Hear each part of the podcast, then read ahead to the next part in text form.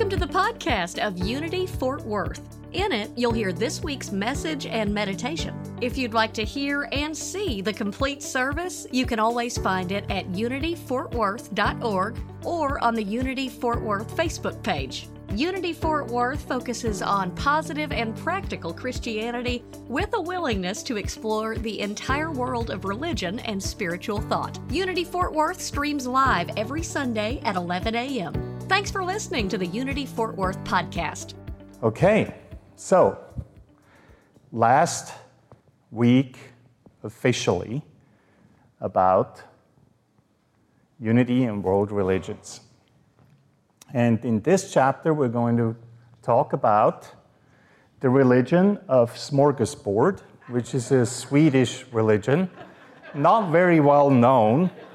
Um, it was founded by the chef Smørrebrød. and he got his uh, moment of enlightenment when he was eating a croissant, a French croissant and that's how this all started. You're not believing me, okay. so, so, smorgasbord essentially means what are the rest of the religions that we haven't really talked about? We talked about 14 religions so far. We talked about the five major ones and then some minor ones. But essentially, as you can read in Paul's book, there's hundreds of thousands of ways of being spiritual.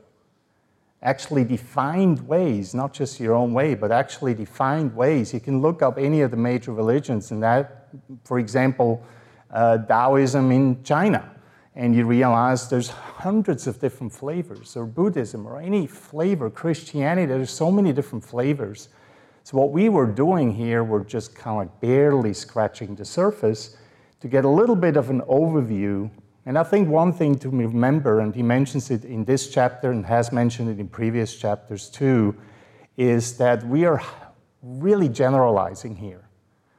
It's a gross generalization of anything that's being said and should never be taken as a specific representation of any religion because we can take a religion and make it our own and can be very specific about that.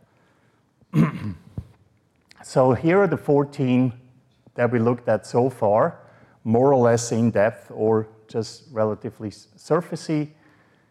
And then we also had this slide here that I used a few weeks ago to bring in the understanding that when we look at those 14 religions that we have addressed so far, we're really only looking at kind of the modern religions starting about seven and a half thousand years ago, right, where things were written down, usually based on some form of scripture or following some form of a regulation. But we're really not looking at how old religion as a whole is. And I made the comment that basically religious thought, which a couple of major questions that we end up asking ourselves sometime in our lives where do we come from and how was the universe created? That is much older than seven and a half thousand years. That's probably as old as humanity and thinking thought. And then we're talking 100,000, 200,000 years, depending on who you're asking. And this map shows the migration across the world so we get a bit of a sense of that Africa, where most scientists would agree is the origin of modern human, is probably also the origin of religious thought. And then it goes across to Europe, the Americas, and uh, down to Australia. You can see the different numbers there, which are the number times a thousand years, right? So we're talking a much longer time here.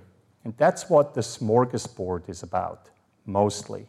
He's talking about those religions who are not necessarily, have not been written down, where we don't necessarily have scriptures. We may have some paintings or some artwork, but mostly it's oral tradition, just to give you the context. So we're leaving that organized religion a little bit and go more into the intuitive religions, many of which are still available to us and practiced today.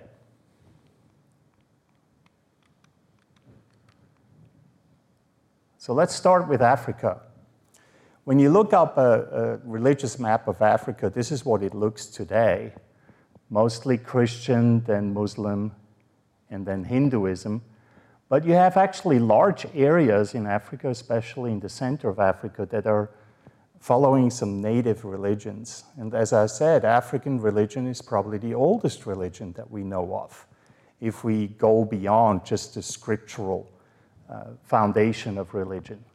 On the right there, you see how these religions have been memorialized in this is Egyptian religion, which is about 5,000 years old, 5 to 10,000 years old.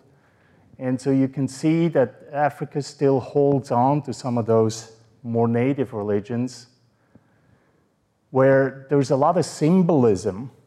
The picture on the left are very basic symbols that are representative of religious items or religious symbols. Or there are different masks that are used in those more ancient religions to either represent a god or a spirit or also being used as a protective measure to protect from certain spirits or to symbolize certain aspects. Then, when we go over to New Zealand, we have the Maori culture, which is a Polynesian culture, also very old. And in Maori, we have the masks taken to a completely new level. The mask on the right is a scary mask, and you see actually that kind of depiction of wood carving on the top of your house entrance quite often, and it's meant to scare away evil spirits. But it has a lot of other meanings as well. You have the split tongue, you have the bulging eyes, and if you've ever seen a haka, a haka is a Maori war dance um, that's very famous and popular around the world. The New Zealand Blacks, which is a rugby team, they, they perform the haka as a team before every uh, game. And if you've ever seen it, you know what I'm talking about. It's a powerful, powerful thing. There's a lot of yelling and a of and to make sure that your opponent is definitely scared of you, right? And that's in a, in a way a, a dance form of these wood carvings. What you also see in the wood carvings, the intricacies, you often see that in very tribal and traditional Maori they actually tattoo their face with those carvings. Some who are very religious or very into the Maori culture, you find those in New Zealand have their entire face tattooed. Maybe in a movie you have seen this before. And then, of course, the, you have the tribal tattoos in general. Hopping over to Australia, we have the Australian Aboriginal religion, which is called dreaming or the dream time. And the dreamings are often represented in paintings nowadays. On the left, you see a more traditional central Australian representation of a dreaming. And it's kind of a combination of two things. One is it's the story of the ancestors, of the spirits of the ancestors who created the world, but mostly the surrounding area of whichever tribe did this and where they lived. In fact, on the left there and on the right, some of those circles have certain meanings, like a water hole. Aboriginals still today, some tribal Aboriginals, still nomads, they still wander around. And this actually served as a way of understanding where to find water. There's also other elements like pathways where the water goes through. On the right there, you have animals because in dream time, for some uh, tribes in the Australian Aboriginal culture, uh, the ancestors are represented by animals, usually by desert animals. In the Arrernte people in central Australia, which is where Elaine and I lived for a while, uh, the Arrernte people see the snake, as you can see on the bottom right there, as the one who is carving the mountains into the world. Then these little creatures there with the yellow bottoms, those are uh, honey ants. That's little tiny ants who actually have a little sack of honey uh, attached to their bottom, and you can eat them, or you can just pluck off the, the honey, they don't die, and you eat them, so it's a little sweet. And so that's a way of saying, well, we have various ant uh, colonies around this water hole, but ant, honey ants or the honey ants also have some meaning religious meaning. So you see, in Aboriginal culture, the desert especially had a lot of meaning, and the animals and the way the desert looks like is of religious and spiritual meaning. Now, many don't know about the Aboriginal culture that there's not only just one culture. It used to be that there were 900 different dialects of Aboriginal um, people. And the country of Australia was divided into 350 different areas or countries, Aboriginal countries, before the white, uh, white settlement. And so you can imagine how rich the Aboriginal culture is. For example, in the northwest, in the Kimberley region, you see that the Aboriginal paintings are more depicting people or spirits. The Wandjina spirit is the rainmaker spirit. There's actually seen as the one of the higher spirits that create the world through rain. And so it's a completely different approach to religion in the Northwest than it is in the center of Australia. But it's very animist, it's very related to the earth to the desert and to the way of living in that area. Then, of course, we have about 15,000 years ago the Native Americans uh, in the United States, but also Canada. Here is just a, a hide of an elk, I believe, that has various symbols around it that tell both, again, a spiritual context, but also a human context explaining to humans this is what we did or this is what you can do in our area, or the spiritual context, especially in Native American religion, where animals are also used as spirits to connect with those. The symbol on the bottom right is a simplified symbol uh, that's used among many Native American cultures, like that it's representing the sun.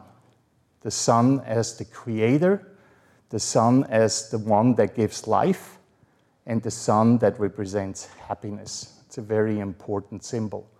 And any of those religions Australian, Maori, Celtic, Inuit, um, Native Americans they all have heaps of symbols that they develop to represent certain spiritual aspects. This is a stone um, symbol that's used by the Inuit people in northern Canada. It's a sign to communicate between different tribes and different cultures. And this is, most people will know, recognize this Stonehenge in England, um, connected, some would say, to the Druid religion, the Druid culture or the more pagan cultures. And then we have the Wiccan religion, or Wicca, which has this symbolism where it's all about, again, the pagan relationship to earth and the seasons and so on. There's another image where you can see how the cycle of the earth the cycle of the earth every year has a lot of meaning. It has religious, spiritual meaning in that particular culture. So those are only very few of the religions that are outside of those that we usually think about. But what they all have in common is it's very close to nature. They're very related. They relate themselves to nature, not only just objects in nature, but also seasons or what happens in nature. Thunder has a meaning, rain has a spiritual meaning, earthquakes, volcanoes, everything has a form of symbolism to make sense of where we came from and how this world came into existence. So now let's try to put this into the context of unity. First principle God nature. What do we learn from all those other religions? And again, that's a heavy generalization. Many religions are actually silent on the topic whether there is a ultimate reality beyond existence or not. It's just not their focus. Very similar to how we see Eastern religions practicing. They focus on the practice and don't worry too much about how this all started. But some have a concept of a one spirit that underlies all. For example, in the Maori culture, there is this idea of mana, and not to be confused with mana from the Hebrew scripture, the bread, but it can actually also be connected to that mana. Mana means spiritual essence or spirit essence, out of which everything comes into existence. The Omaha people talk about Wakanda. And when you read in, in Paul, Paul uses a book there and the way it reads in that book, he uses a, a quote how Wakanda is described. It's actually very close to what unity describes God to be as mind. First, God, mind. Everything is mind, not in existence yet. And so the Wakanda idea is very similar that at first everything was spirit, and then it came into existence. And then the, with the Hopi people in, in Arizona, there is this idea of Tawa or Taiowa, which is the sun spirit representing the sun. And those are more closely related to what we will call God, something that is outside or before creation. God and us, the second principle. Many religions use spirits and gods to relate to a spiritual world. So, especially in those more ancient religions, we'll find that animals, nature, or natural forces are seen through the idea of spirits. That either the animal is representing a certain spiritual aspect of ourselves, it's re- representing God in one specific way, or we relate to those elements ourselves, pray to it, or we offer something to it in order to make that connection.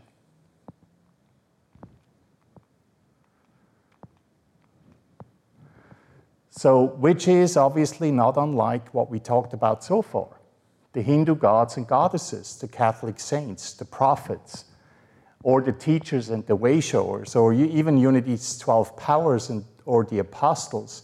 Those are all symbols in the end, if you think about it.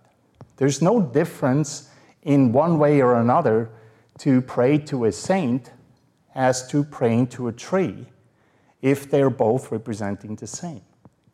There's no difference praying to a god or a goddesses in the Hindu culture or to a prophet in the Jewish culture or the Muslim culture if they're seen through the same principles. It's just the way we relate or learn to relate to something that is bigger than all of us. And then some acknowledge something that goes beyond the personalization, a spiritual essence, a sacredness. In the Maori culture, again, in addition to Mana, Tapu then is used to describe us. Mana is God, infinite substance, Tapu is us, expressing that infinite substance, meaning it's sacred, and tapu can also be translated as spiritual restriction. And if you study unity, you know that in unity we talk about God being infinite potential, and we limit that in infinite potential. We restrict it into this world so that we can actually work with it. Same idea. The Wicca religion often uses goddesses or God expression. You probably have seen this in movies or maybe know someone who follows that religion. They're very into actually expressing, except I am the goddess. Not just goddess outside of myself, but actually embracing that idea. And then in unity, we talk about God expression or the Holy Spirit, an expression of that infinite potential. Third principle most religions would likely agree that we are part of something greater. We may be guided and supported by individualized spirits, gods, natural anim- elements, or animals. And some may embrace personal responsibility more than others. In unity, we're very big on taking on responsibility. We have the authority because we believe in the oneness between us and God. The authority is there, the power is there. Now we need to be responsible and do something with it. And some of those ancient religions have that very much in their culture to say, well, now you have to do something with it. And some are a little less focused on that. The tools we use, well, there's lots of them, which is really the fascinating thing.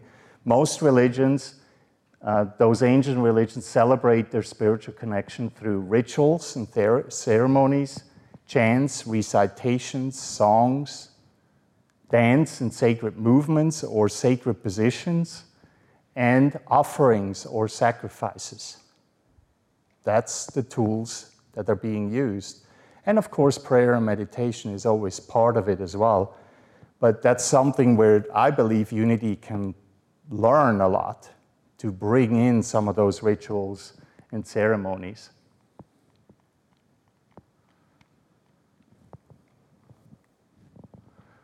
And then we must take action All religions show an emphasis on taking action. Some are more vocal and visible than others. I guess this is not working, now it's working. So. Unity has still a lot to learn in that regard, right? Those of you who have been around Unity, you probably know um, we're more of kind of like passive than we are active in comparison to some other religions or some other movements. And we're learning. We're learning to become a little bit more ac- actionable because we have such an inward focus in unity. Then it's sometimes hard to remember well, the inner work needs to come out at some point. And um, it's not a secret that that's something that the movement as a whole uh, is still learning to work on. So, in summary, we can basically go back to looking at those religions as a whole. Remember, we're going now 10,000, 15,000, 40,000, 70,000, 100,000 years back. So they have to be very simple. And most of it is handed down through tradition.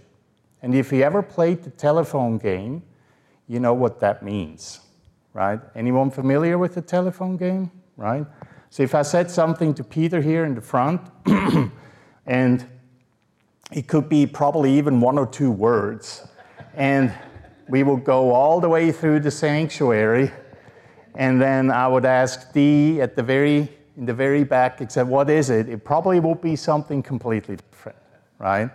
We could start out with something saying like we're all one, something very simple, something that most of us agree with here in Unity, something that we may have grown up with as a child and started forgetting. And by the time it ends up at Dee, then when I ask Dee, what, what did you hear? And he said, well, well, we're all over the place or we're, we're separate. Like we all, and, and that's really the, the, the, the complexity of what we're talking about and, and some of the beauty also, right? That complexity and diversity is also beautiful. I want to finish with this before we move into meditation. And this is a map of probably the most detailed map I was able to find. Um, it's very small here. You can blow it up enormously big, but it shows some of the diversity of the religion that we have around the world by only looking at the first few major religions and then throw everything else into one color and call it other religion. What I want you to notice is that when we think in terms of global terms, we all approach our spirituality very differently. And as we already know, especially in the unity community, that diversity of religious expression is relatively high because we don't ask you to com- com- uh, confirm something or to convert. We tell you to stay as you are and then see where you want to go with this. And so we have a representation of this world here that is enormously complex and in detail. We all think very, very differently. We even may follow a certain religion, but our personal flavor is maybe completely different than we would otherwise think of that religion. And I think if there is one thing that I want all of us to take home with us from studying this book, is that there is a beauty in everyone's practice, however they do it right now. What matters in the end is what are we doing with it? What are we going to do with it? What's the daily practice that we do? Are we kind to one another? Are we supporting each other? Do we develop our compassion ability? Are we generous?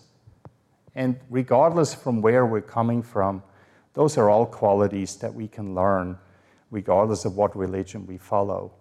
And hopefully, that has been an inspiration for all of us to do and to align ourselves with. And so next week, what I will do is I will just review some of the religions again, look at Paul's chapter on the future of religion, and put it in the context of, again, unity. What can we do as a unity community to foster diversity rather than limit it? To allow everyone to be as they are and yet also provide a path that they may or may not choose. And with that, let us move into meditation for today.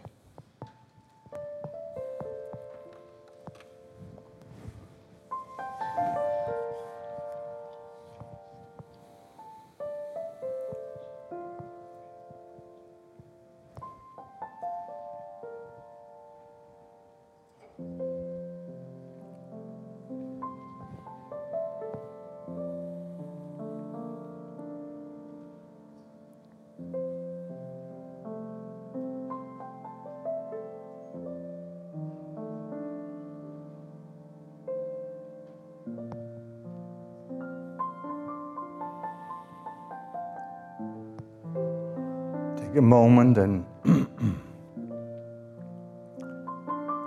find a space of peace and joy.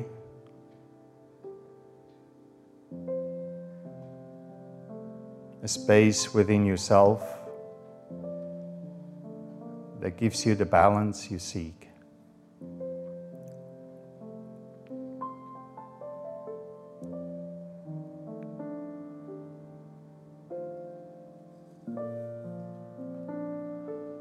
A lot has been learned and discussed.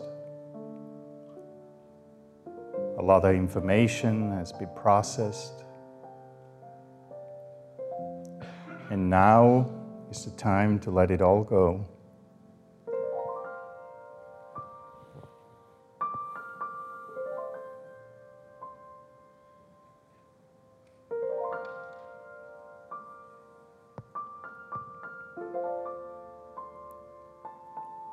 Whether we're inspired by the seasons,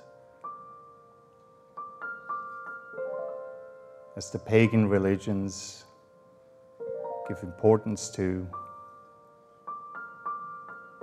or by the gods and goddesses of the Hindu religion. The practices of Buddhism to end suffering. The spirit animals of the Native Americans, the Inuit, the Australian Aboriginals. the frightful masks of the Maori.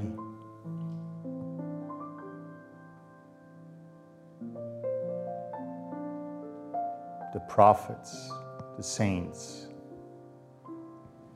or the infinite potential itself.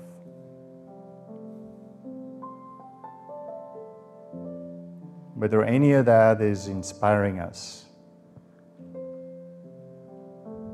we allow ourselves to release in this moment our idea, our limitation, our concept of that, and dive into the infinite divinity we already are.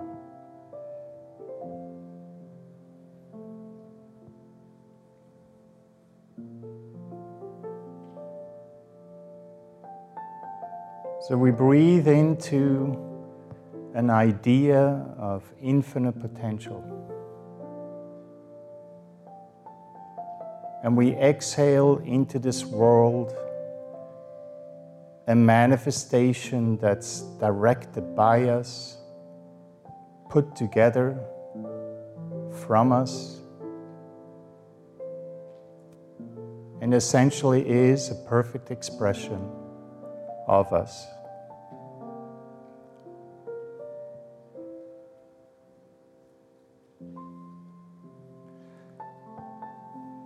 This month, we follow the practice of gratitude, not just because of Thanksgiving, but because it allows us to see how we already get in the experience what we desire. And being grateful for that is a celebration of ourselves as humans and spirits.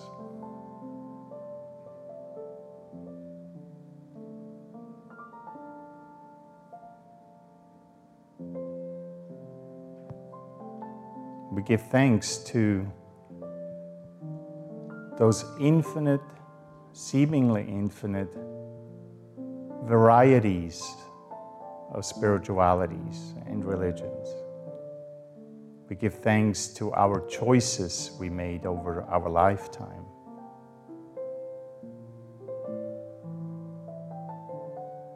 We give thanks of the spiritual path we follow today and the openness we have to change it at the moment's notice.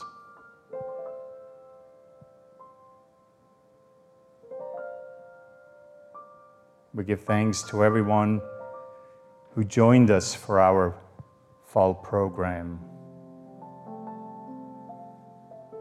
and learn more about what's outside of unity and outside of the religion we are most familiar with.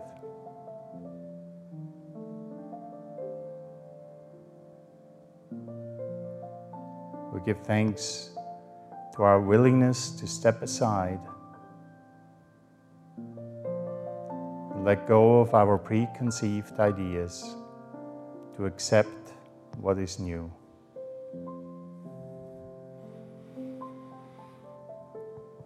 And finally,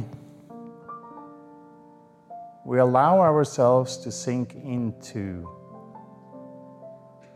the greatest depth of our spirit and celebrate that. Allow that to become first and foremost at the core of our being and everything we do. With that in mind and heart, we find harmony and balance and recognize the gratitude for ourselves and each other.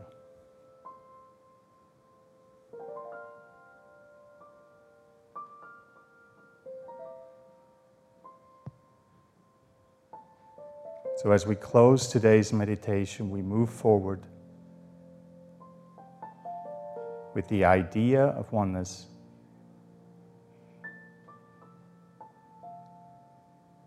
And so it is. Amen.